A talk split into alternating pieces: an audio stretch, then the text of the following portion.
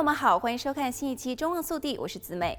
美国干旱监测机构最新发布的数据显示，加州大部分的地区已经摆脱干旱。由于去年冬季加州多个地区出现了大雨和史上罕有的降雪，全州的旱情都有所缓解。热带风暴希拉里在夏季带来了更多的降雨。十一月二日的发布数据显示，加州约百分之九十四的地区都未被列入任何干旱等级。北加州的西斯基尤县、默多克县和德尔诺特县仍然被归为异常干燥，这是干旱严重程度最低的等级。河滨县、圣贝纳迪诺县和帝国县的小部分地区也被归为这一等级。据美国干旱监测机构，异常干燥表明一个地区正在摆脱干旱，但是尚未完全恢复正常。但是没有任何地区被认为处于极度干旱或者是罕见干旱，这是美国干旱监测机构视为干旱最严重的两个等级。二零二二年十一月，几乎整个加州中央山谷都被认为处于罕见干旱，这促使州水监管机构通过了紧急用水规则，以确保全州范围内民众能够更加积极地参与节水的运动。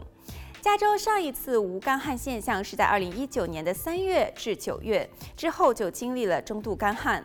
美国干旱监测中心的数据显示，从二零一九年十一月到二零二零年二月，该州再次宣布摆脱干旱。美国国家海洋及大气总署 （NOAA） 下属的气候预报中心最近也表示，气候专家预测。厄尔尼诺现象将持续到初冬，并且有百分之九十或者是更高的概率持续到春季。对于加州来说，厄尔尼诺现象通常意味着冬天更为潮湿。来看下一则消息。就在十一月，加州数千名科学家为了寻求加薪，展开了为期三天的轮流罢工。这是州公务员工会的首次罢工。此次罢工以加州专业科学家协会为主导，该工会约有五千二百名成员。